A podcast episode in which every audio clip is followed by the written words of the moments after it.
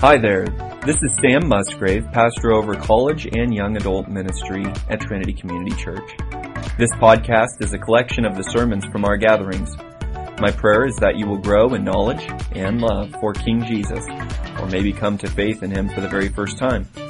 Join me now for this sermon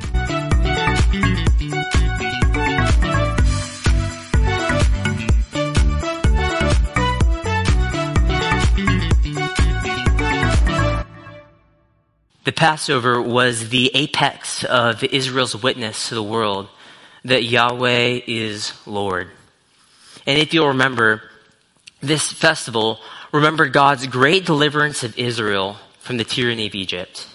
Israel was enslaved to Egypt for 400 years, and through a series of 10 plagues, God broke the grip of Pharaoh and freed his people.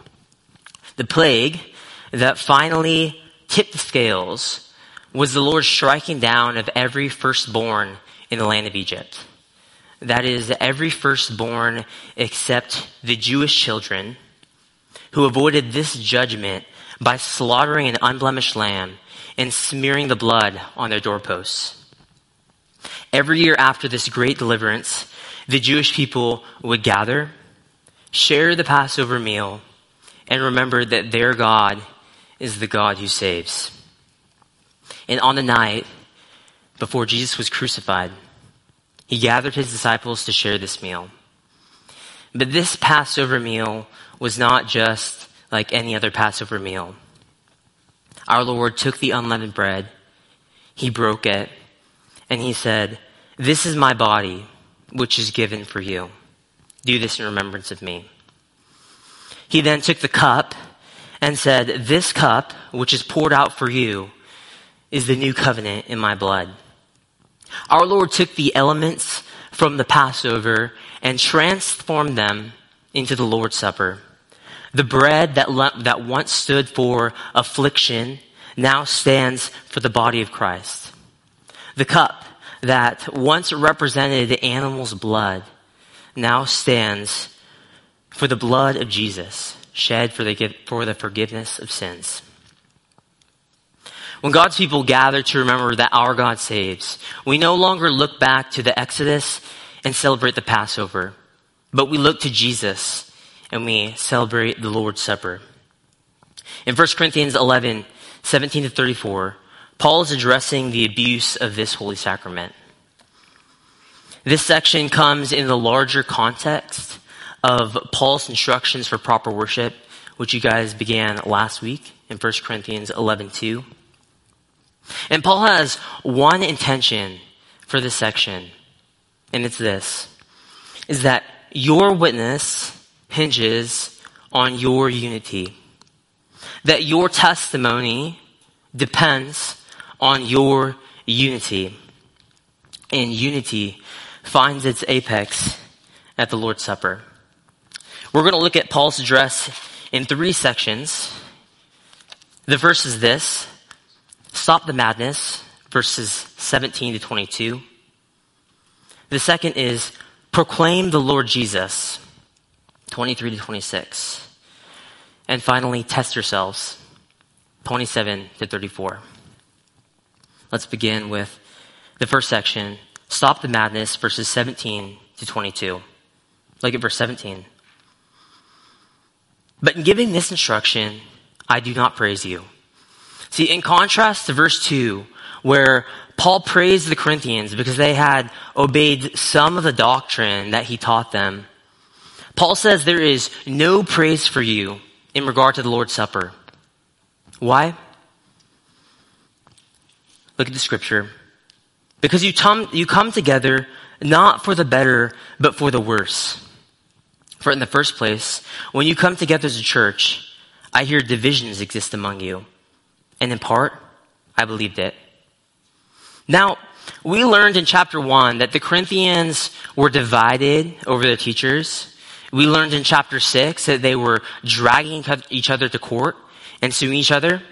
So the Corinthians have a very healthy track record of division.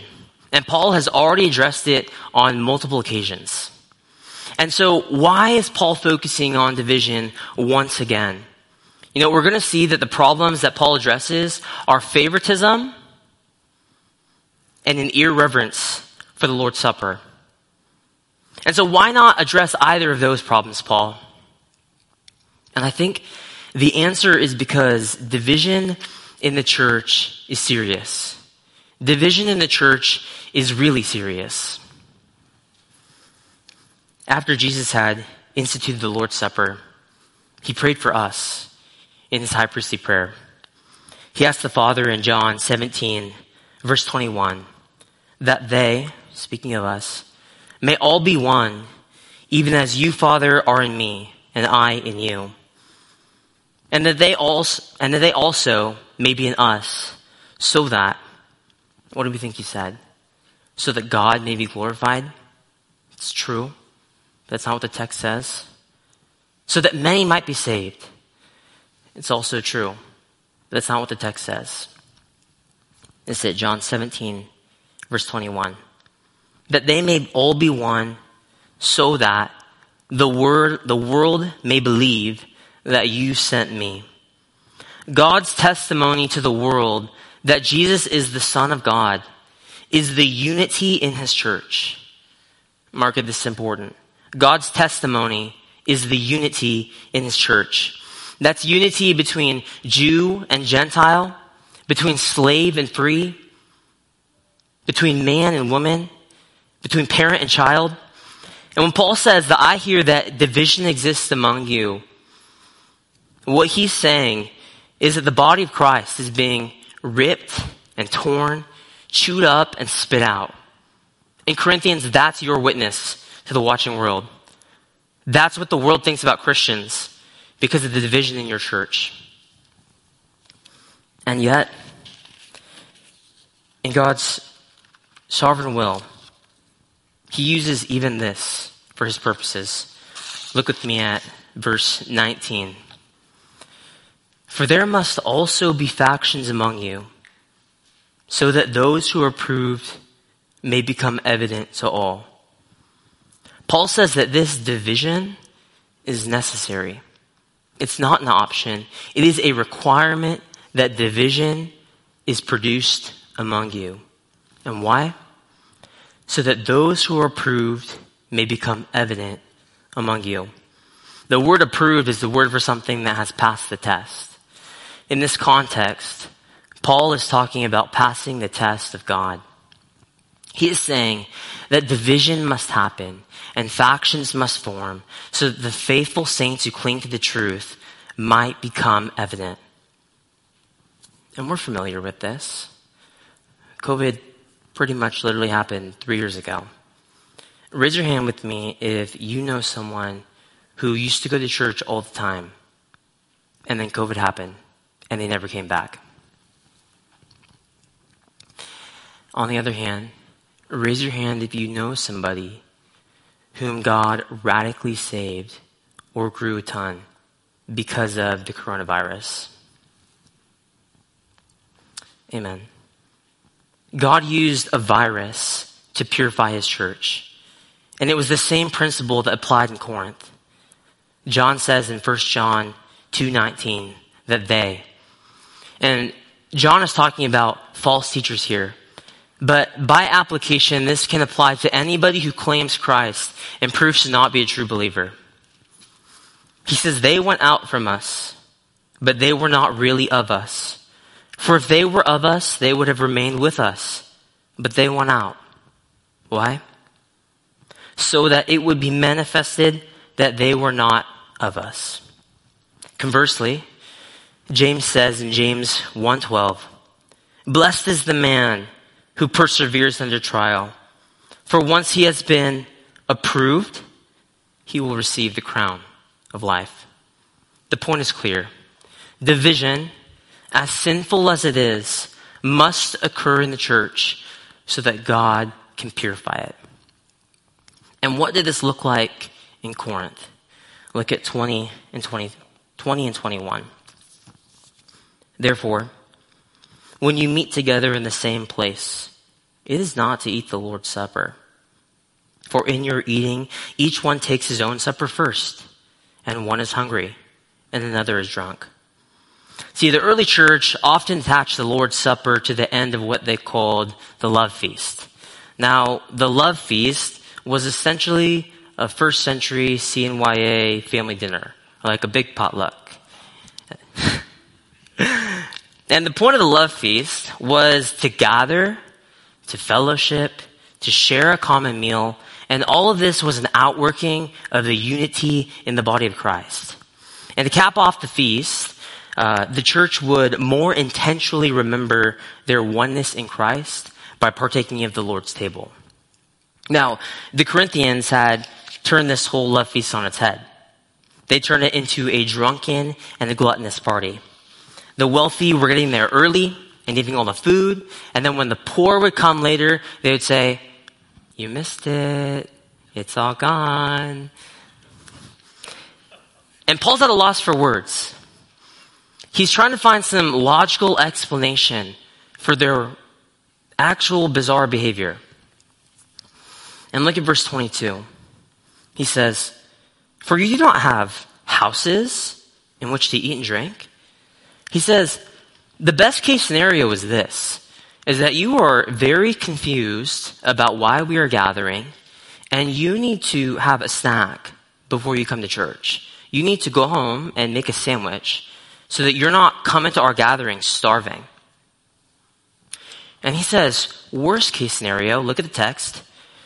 Or do you despise the church of God and shame those who have nothing? He says, maybe these unruly church members actually hate God and want to sow division in his church to destroy it. And whatever it is, Paul says, What shall I say to you? Shall I praise you? In this I will not praise you. Paul says, You missed the point of the Lord's Supper.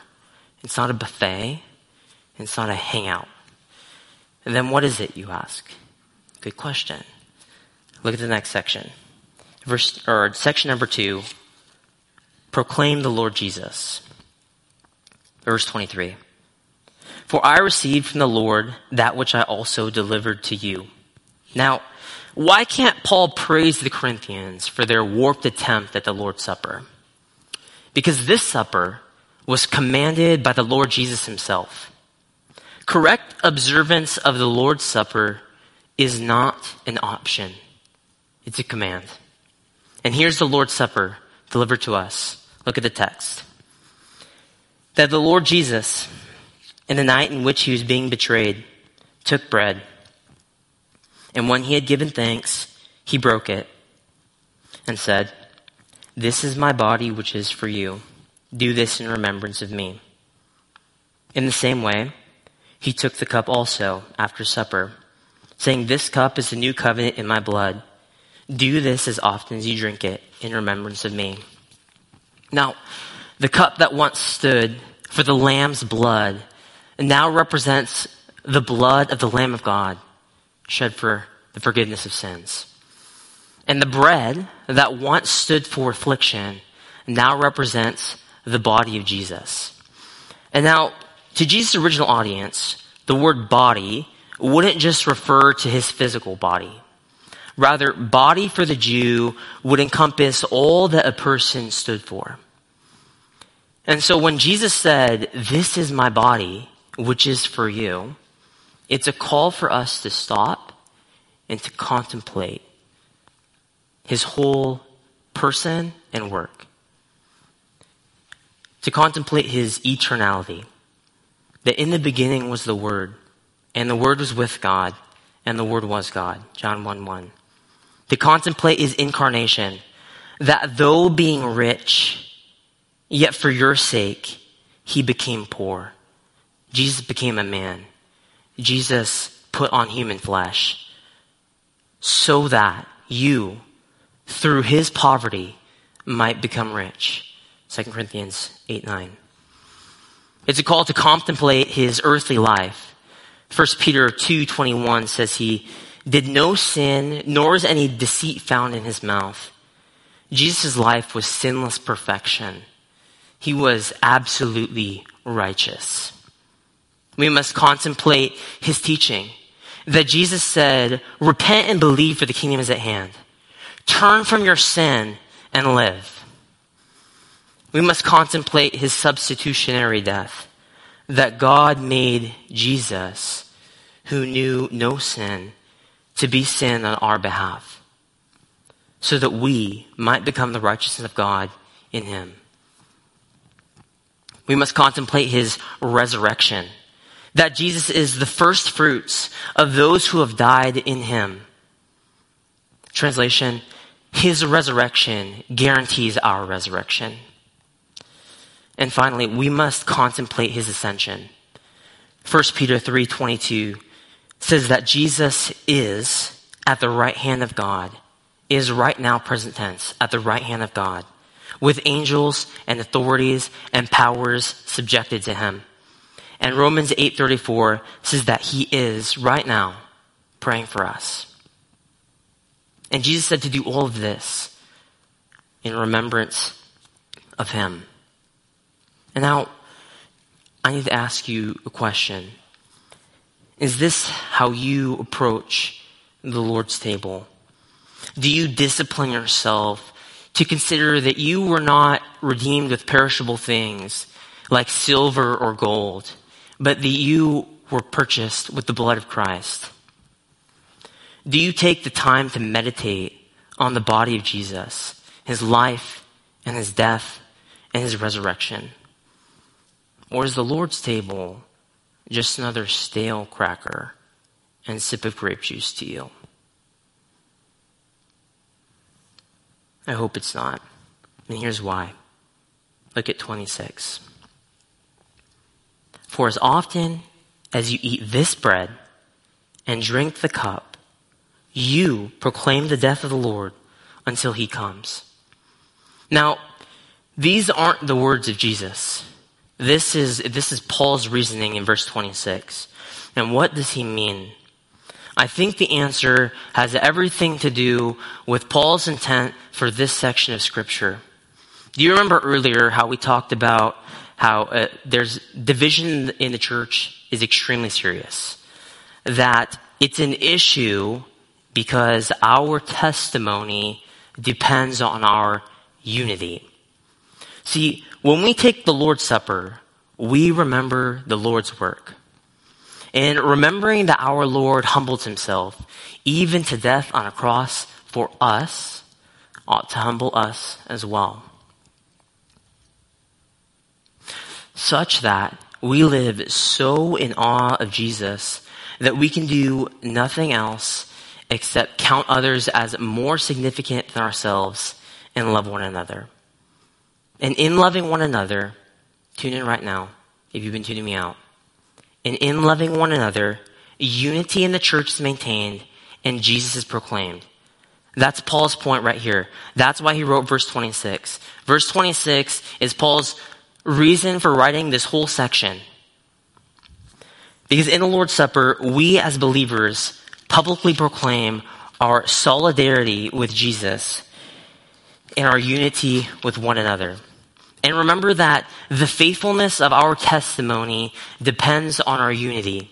So just as Israel gathered every year for the Passover to publicly, publicly proclaim that Yahweh is Lord, today the church gathers for the Lord's Supper to proclaim that Jesus is Lord. So Paul's purpose in verse 26 is to tell us that right practice of the Lord's Supper is the apex of our witness to a watching world. You proclaim the death of the Lord until he comes. means the unity displayed at the Lord's Supper is the trumpet blast to the world that Jesus is Lord. When you partake of the Lord's Supper this Sunday, in right standing before the Lord, in love for one another, you are publicly proclaiming to principalities and powers and to the world that Jesus Christ is mission accomplished, that he paid for sin, that his resurrection was real, that he really did ascend, and that he's really coming back. And the Corinthian church had a weak witness at best because of their division. And so look at Paul's instruction for them in our third section. This is test yourself.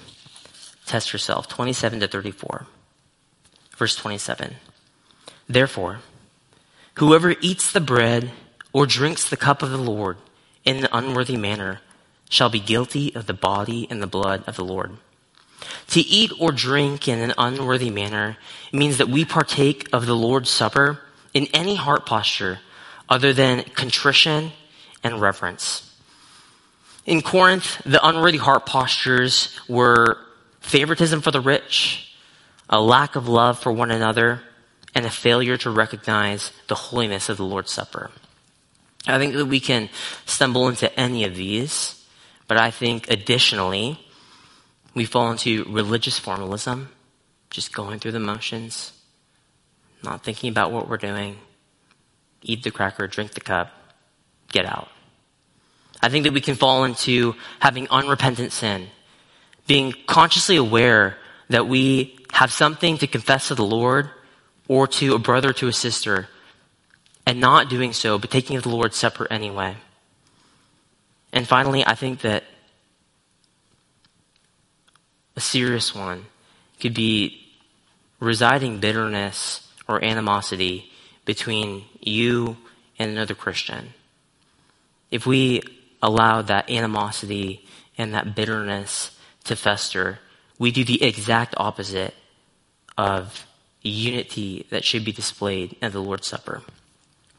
And look at the consequences for taking the Lord's Supper in an unworthy manner.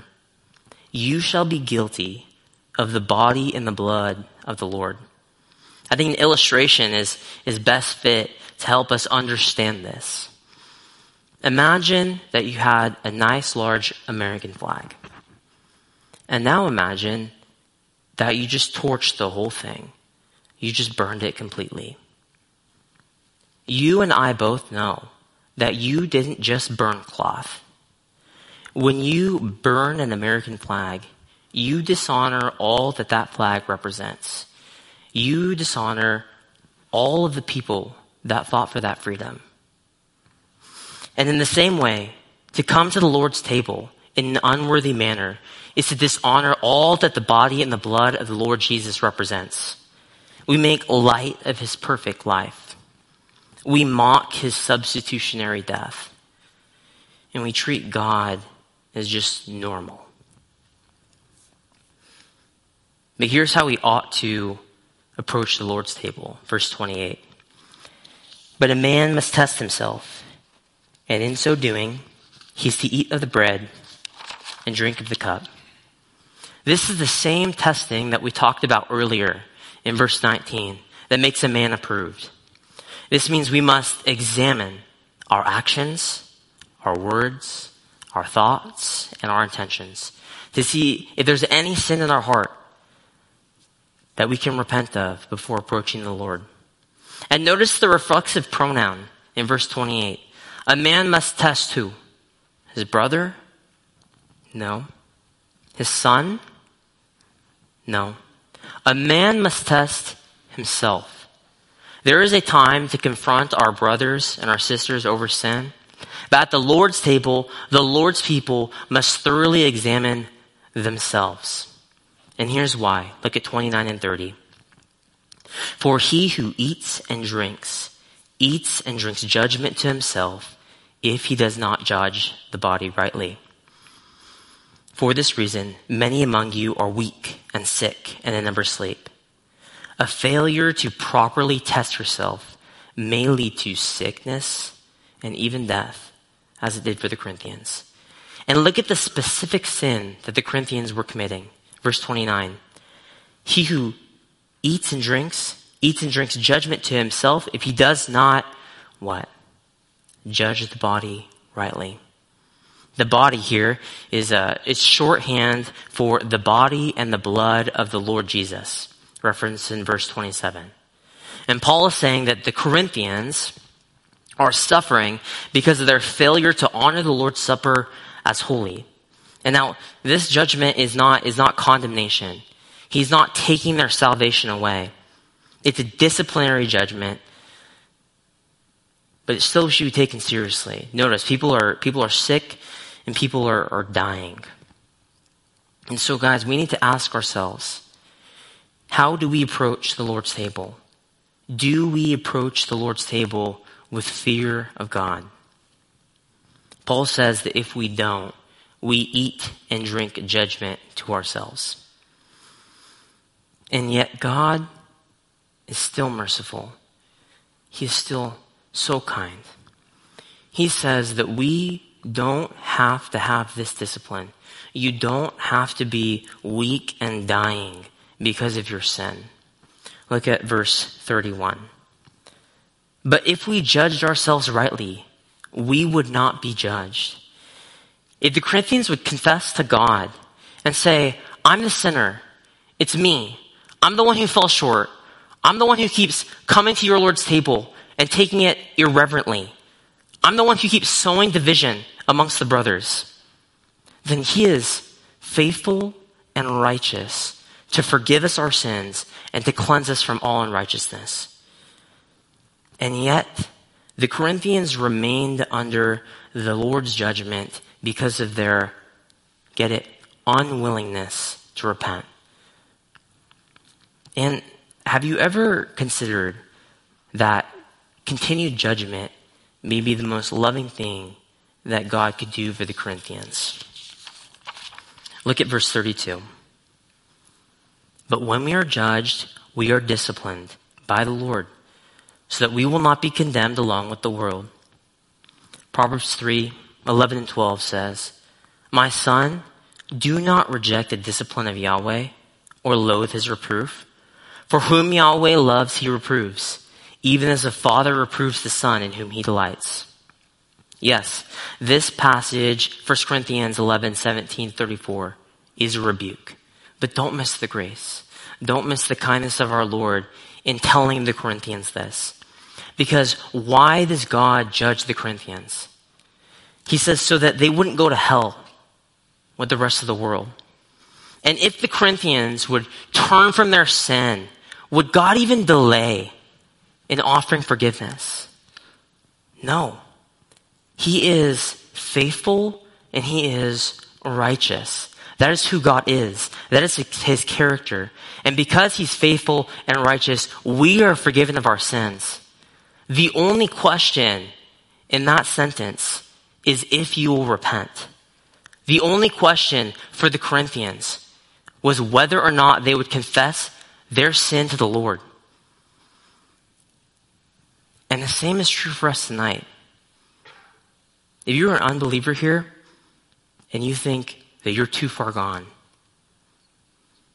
or anything along those lines, God is faithful and he is righteousness, and he is righteous in his character.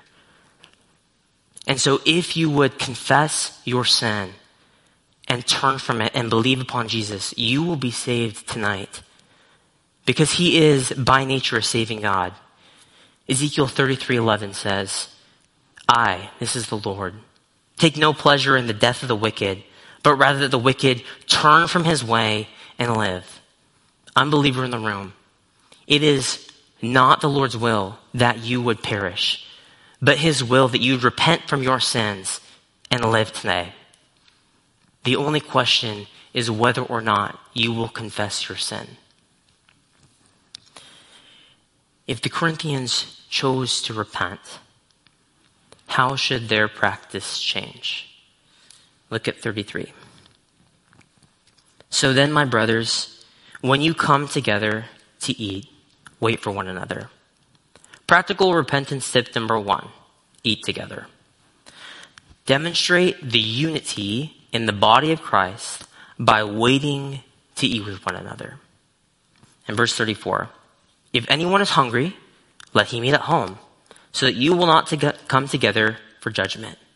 Practical repentance tip number two recognize that the purpose of the Lord's Supper is not to satisfy physical hunger but to proclaim the Lord Jesus until he comes.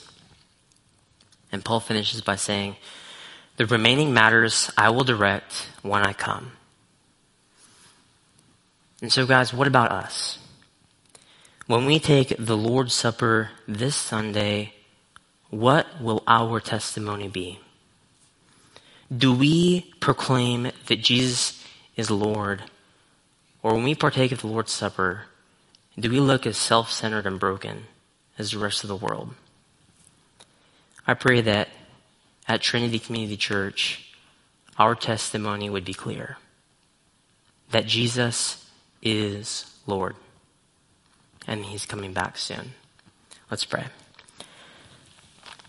Father, thank you for your gracious warning. Thank you for your gracious rebuke to the Corinthians. Lord, it's profound that in remembering you and partaking of the bread and the cup, that something supernatural happens, that we proclaim to powers, to authorities, to the world, that you have won, that Jesus is Lord. I pray for my brothers and sisters here, Lord, that as we approach this Sunday, when we will partake of the Lord's table, that you would show us our sin in our heart, that we may repent, and that we may come to your table with clean consciences, remembering the Lord Jesus Christ, and excited because what we partake of, what we partake of is not just normal, it's supernatural. It's in Christ's name that we pray.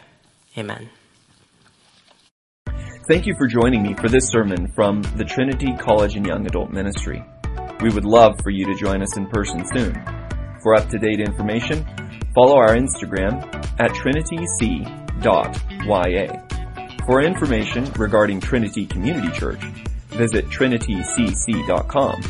And if you're interested in a great Bible college here in the area, check out calchristiancollege.edu. Until he returns, may the Lord bless you and keep you. The Lord make his face shine upon you.